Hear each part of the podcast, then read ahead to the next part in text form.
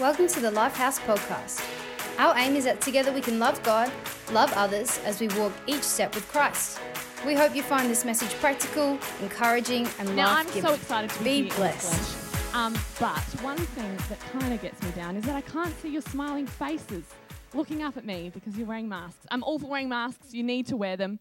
But can you do me a favour this morning? If you hear something that you agree with, could you just give me a little nod? Or if you're a little bit vocal, give me a yep. Give me a, that's good, Holly. Yeah, not bad. That's all right. Or, you know, amen. Any of those things, just so I'm understanding that you're understanding. You're catching what I'm throwing. You agree. You know, that kind of thing. Is that cool? Amazing. Thank you so much. I'm expecting like a sea of bobbleheads, just like. It's going to be good. It's going to be good. All right, well, let's get stuck into it. As you know, we are continuing our series, The Usual Suspects, and this morning, myself and my lovely friend Tegan are going to be sharing with you on the Book of Ruth. So, if you have your Bibles, feel free to flick on over to the Book of Ruth. And just to give you some context, Ruth is part of the Old Testament, and it's a really short book, only 4 chapters, tiny little tacker. And it's one of my favourite books. I really, really love it. And I'm going to be focusing on the kind of the context of the Book of Ruth and chapters 1 and 2. And then Tegan will follow through with chapters 3 and 4. So to set the scene, just so you guys understand, if you haven't fully read the Book of Ruth before, I'm going to need some volunteers for this. And I'm going to use people in the front row because they're always keen, always willing. And either way, I'm just going to get you to do it. So it's going to be fun. Oh, you're a photographer. Oh, no, you're putting the camera down. Thank you, Anna. Let's give it up for Anna. You can come on up. Alicia, you can come up too. Ebony, why not? Come on up. Nicole, I need some boys. Jake, you can come on up. Brock, would you mind popping up as well? Thank you. All right, you can be Boaz, Jake, of course. Now, how many people? Oh, I actually need a few people. You can be Orpah. You can be Ruth. Bear with me, friends. You can be Naomi. You're actually going to be a boy, even though I know that you're a girl. But you can be Elimelech. Boaz. Oh, I need another human. You can be son number 1. Hey, Jacob, you can come on up too.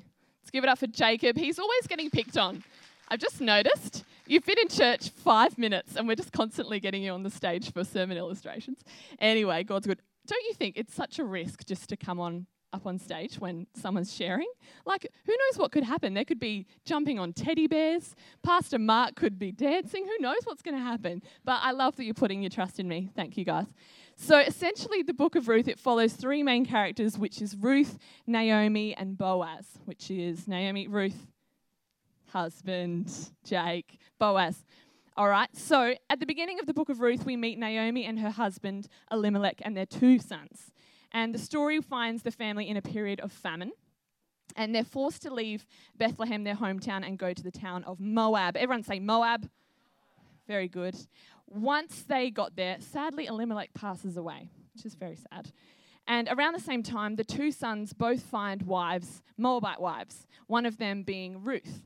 And unfortunately, they only have 10 years together before the 2 sons also pass away.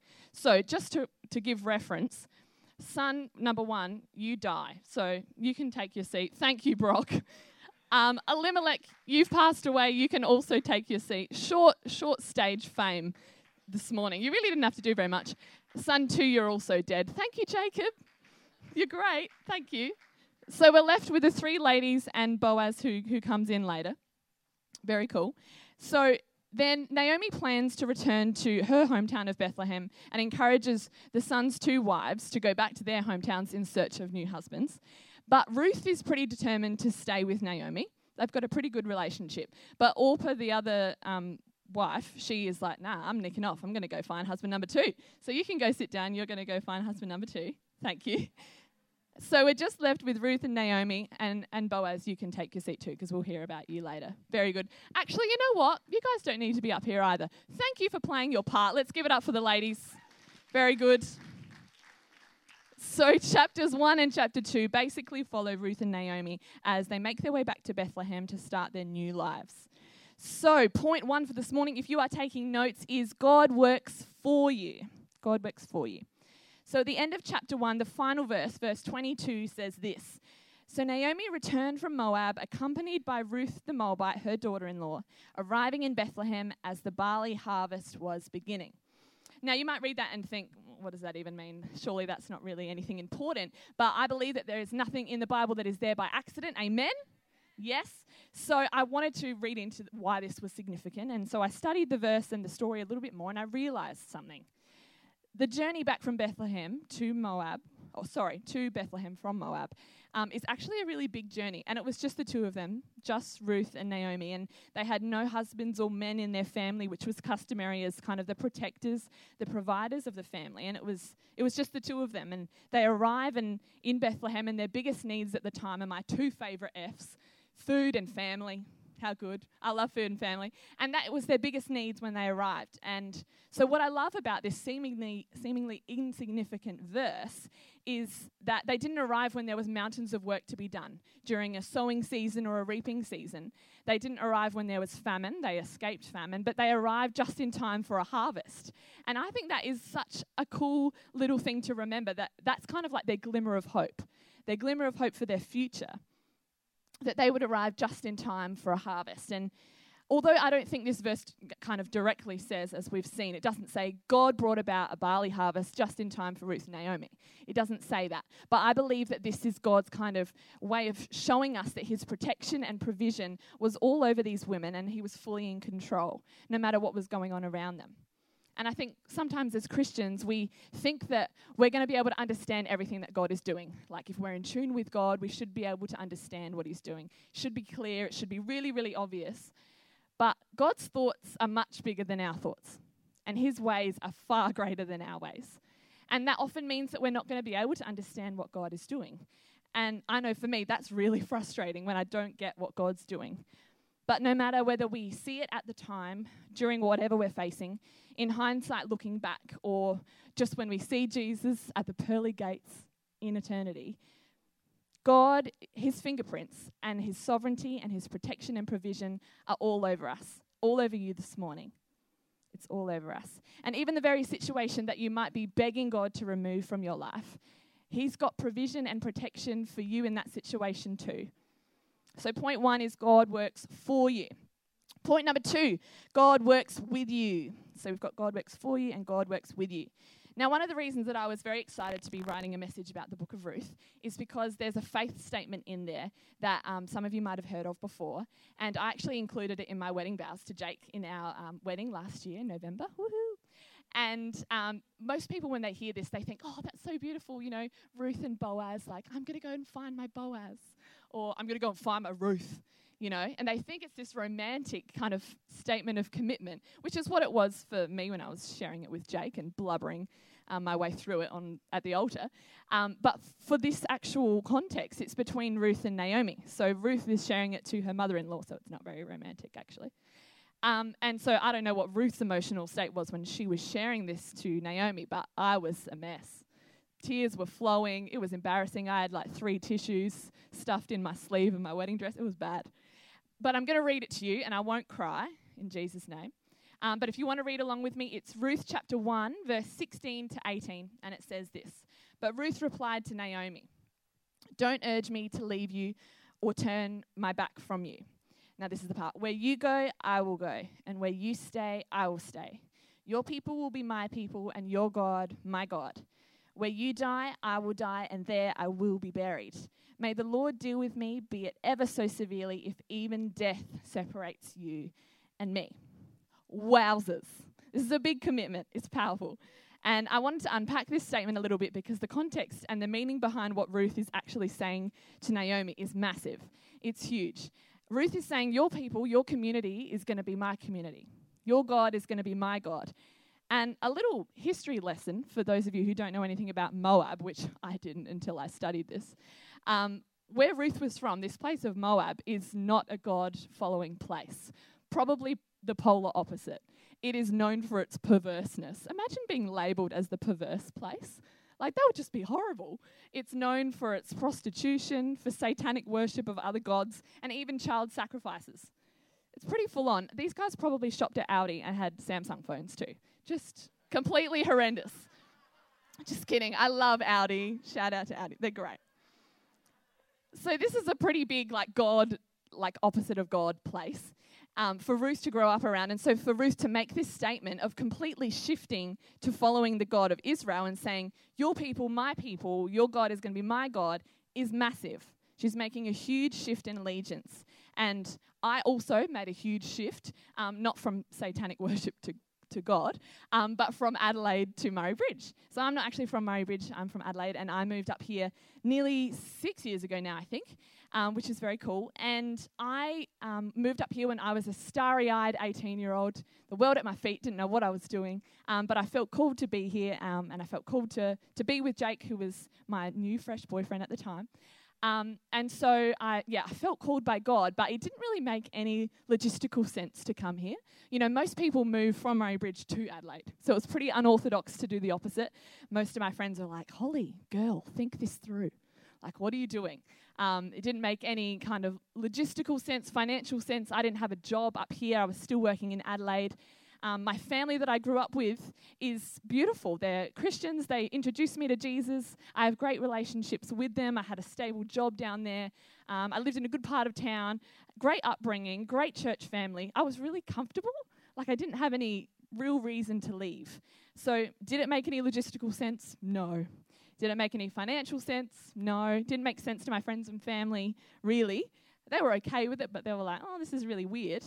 But it didn't really make a lot of sense. But even though it didn't make sense, I had to realize something, that God was wanting to work on my behalf. And even though it didn't make sense to me, it made sense to him. And he was working on my behalf, and he was going to provide for me, even though I couldn't see it at the time. So I wasn't going to have a home when I got here. I was going to be homeless. I was going to have no job. There was no setup for me here. So I really had to trust in God. But I knew that he was going to use my obedience for a reason. And so I trusted him. And I was super blessed. I ended up having a conversation with our incredible pastors, Pastor Josh and Belle. Let's give them a clap. They're the best. And they agreed to let me live with them, which was a big thing. I was so grateful. I was going to have a home. Thank you, Jesus. So I've been with them for the last 5 years, and now I'm in the newlywed shed with Jake. Oh, just bit my tooth. Sorry. Which is where we've been for the last 8 months. It's 8 months, which is very exciting. And I got a job at Baker's Delight, woohoo, at the time as well. So that helped me to be able to quit my job in Adelaide and move up here full time. So God did everything that I needed him to do. He provided a way when there was no way. And so I wanted to encourage you this morning that God wants to work with you. He wants to use your obedience, and he's working on your behalf as well. And I believe that God wants to encourage us today to trust and obey him. Not just to trust him, but obey him, even when it doesn't make sense to us. And over the 10 years that Ruth lived with Naomi, her family's example to Ruth really, really impacted her, to the point where she shifted from believing in false gods to the God of Israel, which is a big, big shift. And it completely changed her belief system, how she viewed life, how she lived. She was leaving everything she'd ever known, which, just like I did, and moving into a whole new community and trusting in a whole new God. And not just kind of believing in God, but trusting him with her whole life, leaving everything on the line. She was completely dependent on God to come through for her. And if he didn't come through for her, all of her hope was lost. It would have been pretty ruthless. Thank you. I was asking Jake, I'm like, surely we can come up with some kind of really cringy title for this sermon. But ruthless was the only thing that we could come up with. And it's not even funny. It's really bad. But I thought I'll chuck it in just for comedic relief. So all of her hope was in God. And God blessed Ruth's obedience with the provision and miracles that her and Naomi needed to survive in this journey to Bethlehem. So point 2, God works with you. God wants to partner with your obedience. You see, God works in people's lives, and that's often done through the obedience of ordinary people just like you and me. And I think it's one thing to trust God when things are going well.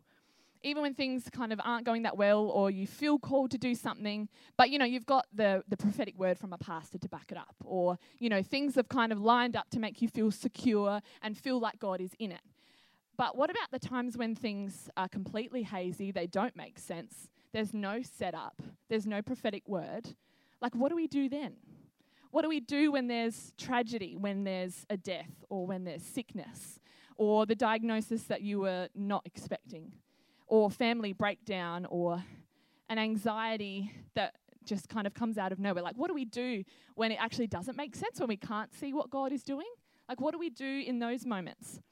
I think it's in those times when we need to choose to trust and obey God rather than just standing still and waiting for the answers that we're hoping for, but to actually trust and obey God. Because God can do miracles through your obedience, church.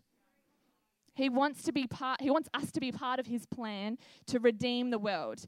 And if you're here and you've already experienced the love of God, you know his heart, you know his character, then maybe this morning God wants to challenge you and encourage you to trust him when it doesn't make sense, when it seems like he's silent, when you can't wrap your head around what he might be doing or how he could possibly make this bad situation good, but to trust him, to trust that his motives are pure love.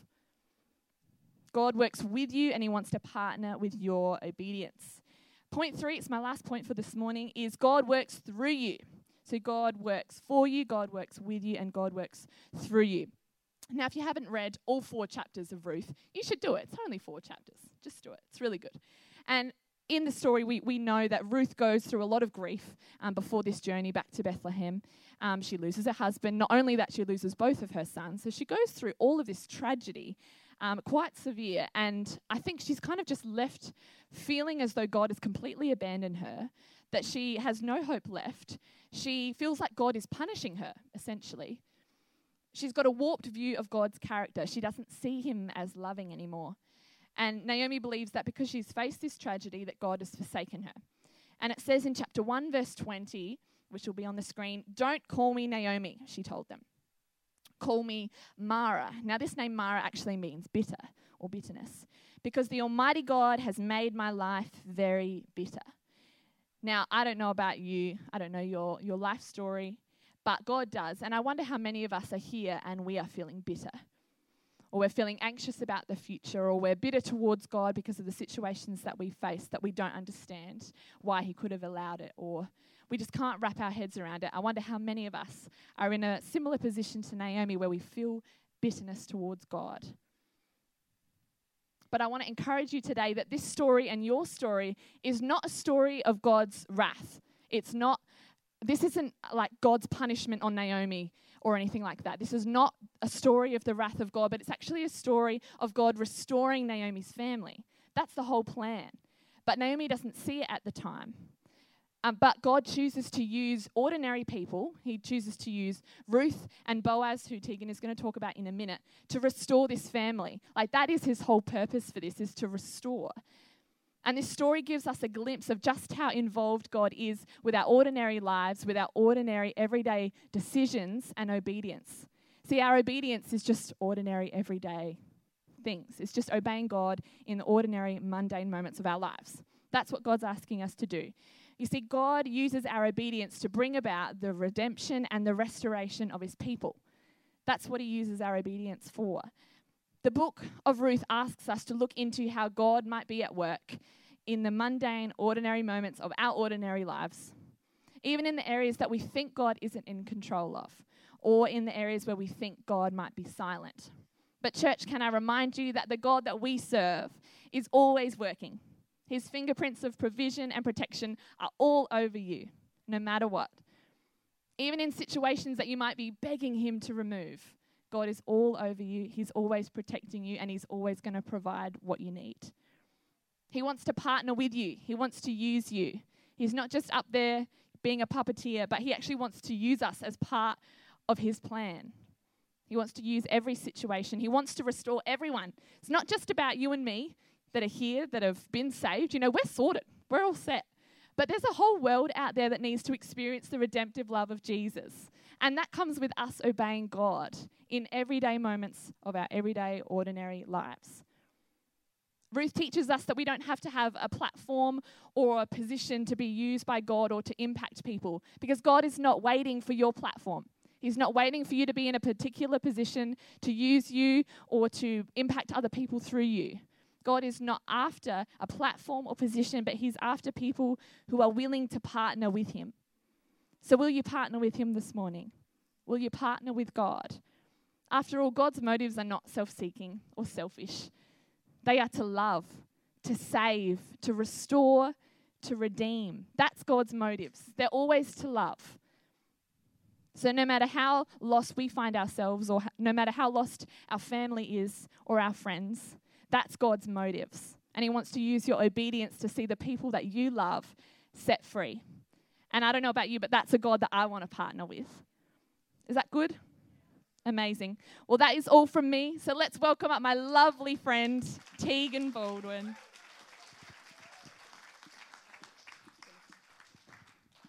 Good morning. How are we?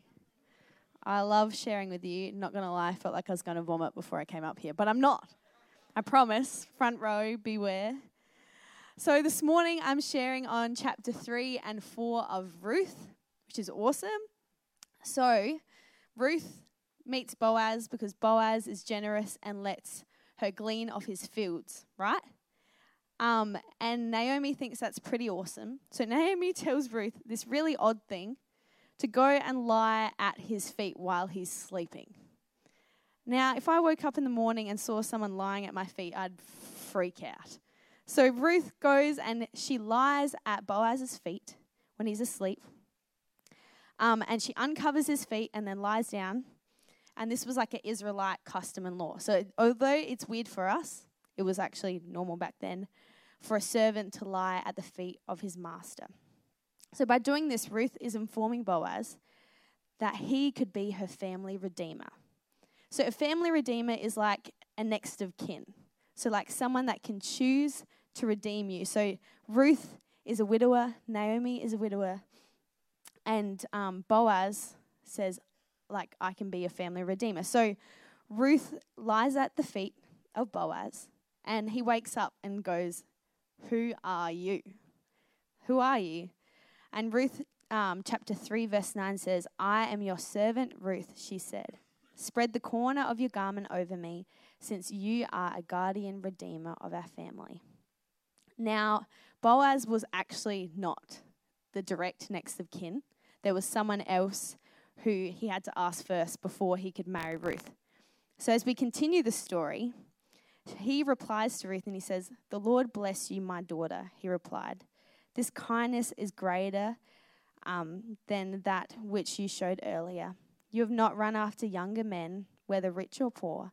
And now, my daughter, don't be afraid. I will do for you all you ask. All the people of my town will know that you're a noble woman. Although it is true that I am a guardian redeemer of our family, there is another who is more closely related than I. So speaking of sleeping, I recently got married as well. I got married to Jeremy, who was the drummer this morning. And growing up, I was known to not sleep still. So my dad used to say I run marathons in my sleep. I'd wake up in the morning. Once I woke up on the wrong side of the bed. Once I was camping, and do you know how like swags have like a flap? I woke up on the opposite side of the swag, like somehow move my way around. So when I woke up in the morning, I freaked out because I felt like I couldn't breathe. So I just fell back asleep. I slept through a storm. A tree fell on our toilet when I was growing up. Woke up in the morning, was so confused while the roof of our toilet was caved in. I am an interesting sleeper. So let's just say when you get married, then you have to sleep next to another person. So Jeremy didn't have much sleep on our honeymoon. I headbutted him. I slept in the middle of the bed and like spread myself out. I was so used to having the bed all to myself. Poor guy. And the other day I was having an intense dream and I was lying there. Jeremy was still awake. And in my sleep, like I did this in my sleep, I sat up. Then I stood up next to the bed and then I woke up and Jeremy turned over. He's like, what are you doing? And I was like, I just had a dream. Like I had a phone call from Holly Betcher at work or something. And I woke up and I thought I had to like go to work. And then I was like, oh, no. And then I just went back to sleep. So let's just say sleeping next to someone, it's fine for me because I just sleep through anything. But poor Jeremy, if he looks tired today, you know why. I kicked him in my sleep. So yes, as we continue the story, After Ruth has good sleep at Boaz's feet, let's hope they didn't smell bad, Ruth goes back to Naomi, and Naomi says to Ruth, "Just be patient, my daughter, until we hear what happens today. The man won't rest until he has settled things today." So I want to focus in on that character of Boaz. So Boaz shows that he's generous by allowing Ruth to glean off his fields. He chooses to be their family redeemer, even though he didn't have to. And so as we continue, Boaz goes and speaks to the next in line, gets the elders of the town to come witness the conversation. The next in line family redeemer says, "Nah, I'm good. I don't want to marry Ruth." So Boaz tells the elders, "I'm going to marry Ruth." And the elders speak this blessing over him. So Ruth 4 verse 11 to 12 says, "We are witnesses. May the Lord make the woman who is coming into your home like Rachel and Leah, who together built up the family of Israel. May you have standing in, let's say this, Ephrathah, yes, and be famous in Bethlehem through the offspring the Lord gives you by this young woman. May your family be like that of Perez, whom Tamar bore to Judah." So what's interesting about this, you might hear this and be like, they just said lots of different words about different people. But what's interesting is through the generations to come King David and Jesus. So God doesn't only bless Ruth and Boaz with the child, but later on in that generational line, we see Jesus. How cool is that? The elders spoke a blessing, and that blessing continued on from generation to generation. So it's clear that Boaz is a man who is well respected, a good businessman who cares for his employees and his family. But what I want to focus in on is that Boaz did things the right way. He didn't take shortcuts when it came to marrying Ruth. He didn't just consider himself, but he made the choice to redeem them. So my point number one is don't take shortcuts. And I want to relate that to us. Often we hear a prophetic word from a guest speaker, or God speaks to us directly, or we have this plan for our lives and we think we want it to happen now. We aren't necessarily patient. I know I'm not patient, and we want it to happen now. So we try to push and strive and push doors open in order to see God's plan come to pass. But just because something's right, if it's done in the wrong time, it's wrong. And God has a plan for our lives, and He has timing. And often we push and we strive and we try to take shortcuts in order to see that plan come to pass. But when we take shortcuts to the destination, often we miss the journey of growth and learning and patience and building of our character. So I want to encourage us today. We need to pray and ask God to help us make the right decisions and allow God to grow our patience while we wait to see His plan come to pass. So my point number two is character over personality. So we see that Boaz has good character, right? But I want to look at the difference between what personality is and what character is, and why it's important to have godly character. So personality comes from the Latin word persona, which was the masks that were worn by theatrical plays and Greek dramas. So one actor would wear multiple different masks, so be multiple different people. So as we look at that, personality can be described as the mask we wear for the world to see. We don't want them to see certain things in our life, so we go to work and we wear a mask, or we go meet up with a friend and we wear a mask, and we kind of cover our sin and cover it with this mask. So personality can be changed and shaped as the world changes. It's kind of like a selfish version of ourselves. Personality is a mask for the world to see, but character deals with the substance. The word character comes from the Greek verb meaning to engrave. How cool is that? A person's character is the visible sign of someone's inner nature. It's based around our values, our beliefs. Character is not just simply doing what you want, but doing what you ought to. When the Holy Spirit is working through us, we're able to push past our selfish ambition and show godly character. And we can develop a habit of obedience. How hard is it to be obedient to God sometimes? And we can make timely decisions when we're led by Him. Character is about living by conviction and godly desires in comparison to personality, which is being led by selfish ambition and worldly desires. And the difficult part of life is not just knowing what the right thing to do is, but doing it even when we don't feel like doing it. And sometimes doing the right thing sucks. Sometimes doing the right thing means we have to swallow our pride or say sorry to someone we don't want to say sorry to. But doing the right thing when we don't feel like it is good, godly character. I doubt Jesus felt like being tortured on the cross. But He did it because He shows good character and He loved us so deeply. And Proverbs 10 verse 9 says, "Whoever walks in integrity walks securely, but he who makes his ways crooked will be found out." And I believe a large part of having good godly character is having integrity, not needing to be seen by others in order to do what is right, but doing what is right because it's right. So the word integrity actually has multiple meanings, which Pastor Josh told me, but it's to do with maths and stuff. So I'm just going to say the meaning. And it says the state of being whole and undivided. The word character is the state of, integrity means the state of being whole and undivided in comparison to personality, which is like multiple masks and multiple versions of ourselves.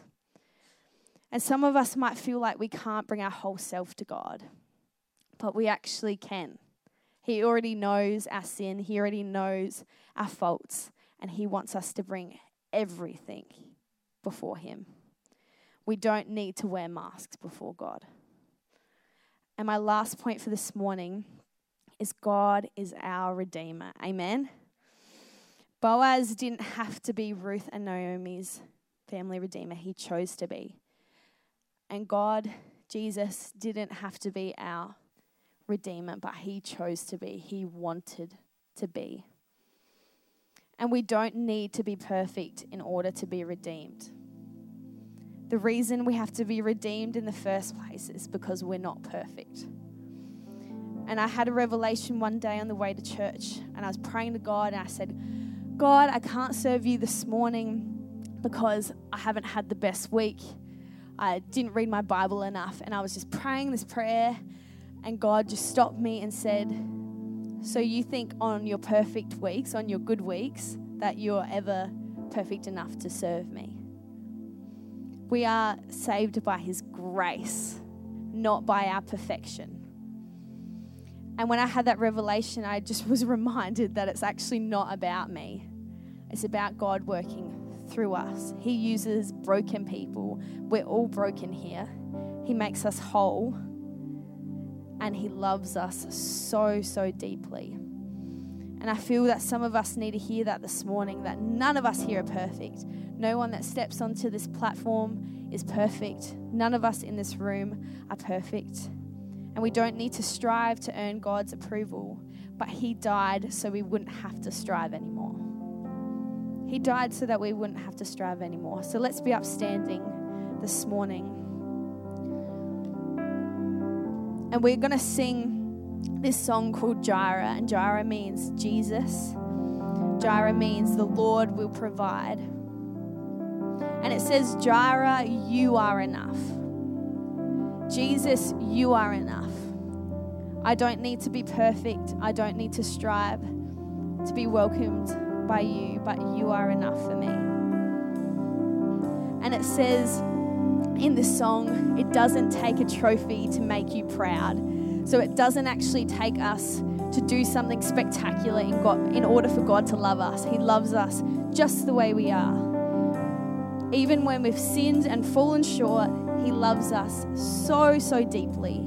That Jireh, Jesus, is enough for us. And this morning, if you don't know Jesus as your Lord and Savior, Saviour, you've been coming to church for a while, or this is your first time and you want to know Jesus as your Lord and Saviour, I encourage you, there's a prayer team at the back who would love to speak with you, to pray with you. And I want to read this verse. Romans 3 verse 23 to 24 says, "For all have sinned and fall short of the glory of God, and all are justified freely by His grace,